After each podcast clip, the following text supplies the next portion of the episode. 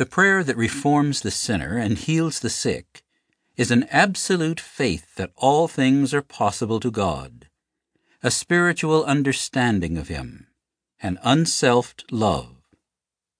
Regardless of what another may say or think on this subject, I speak from experience. Prayer, watching, and working, combined with self immolation, are God's gracious means for accomplishing whatever has been successfully done for the Christianization and health of mankind. Thoughts unspoken are not unknown to the divine mind.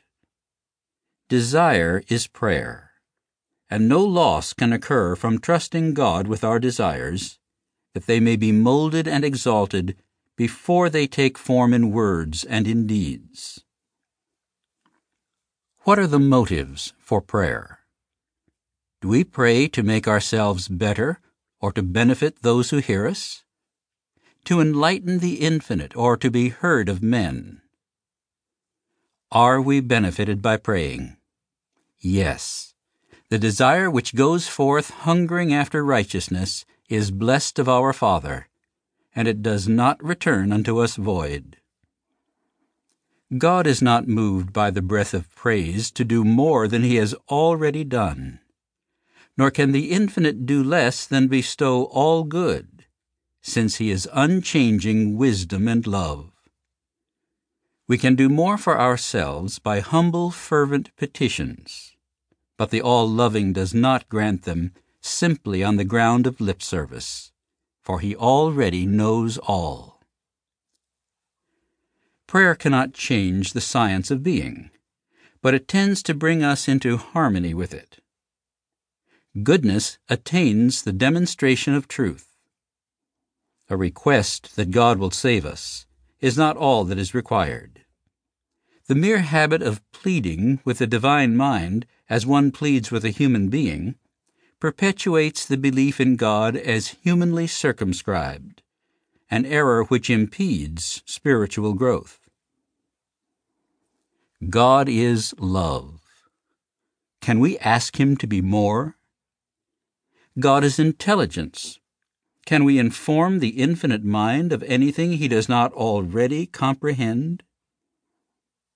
Do we expect to change perfection? Shall we plead for more at the open fount, which is pouring forth more than we accept? The unspoken desire does bring us nearer the source of all existence and blessedness.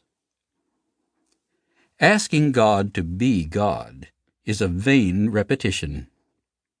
God is the same yesterday and today and forever. And he who is immutably right will do right without being reminded of his province.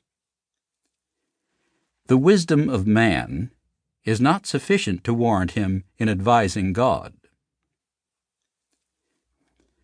Who would stand before a blackboard and pray the principle of mathematics to solve the problem?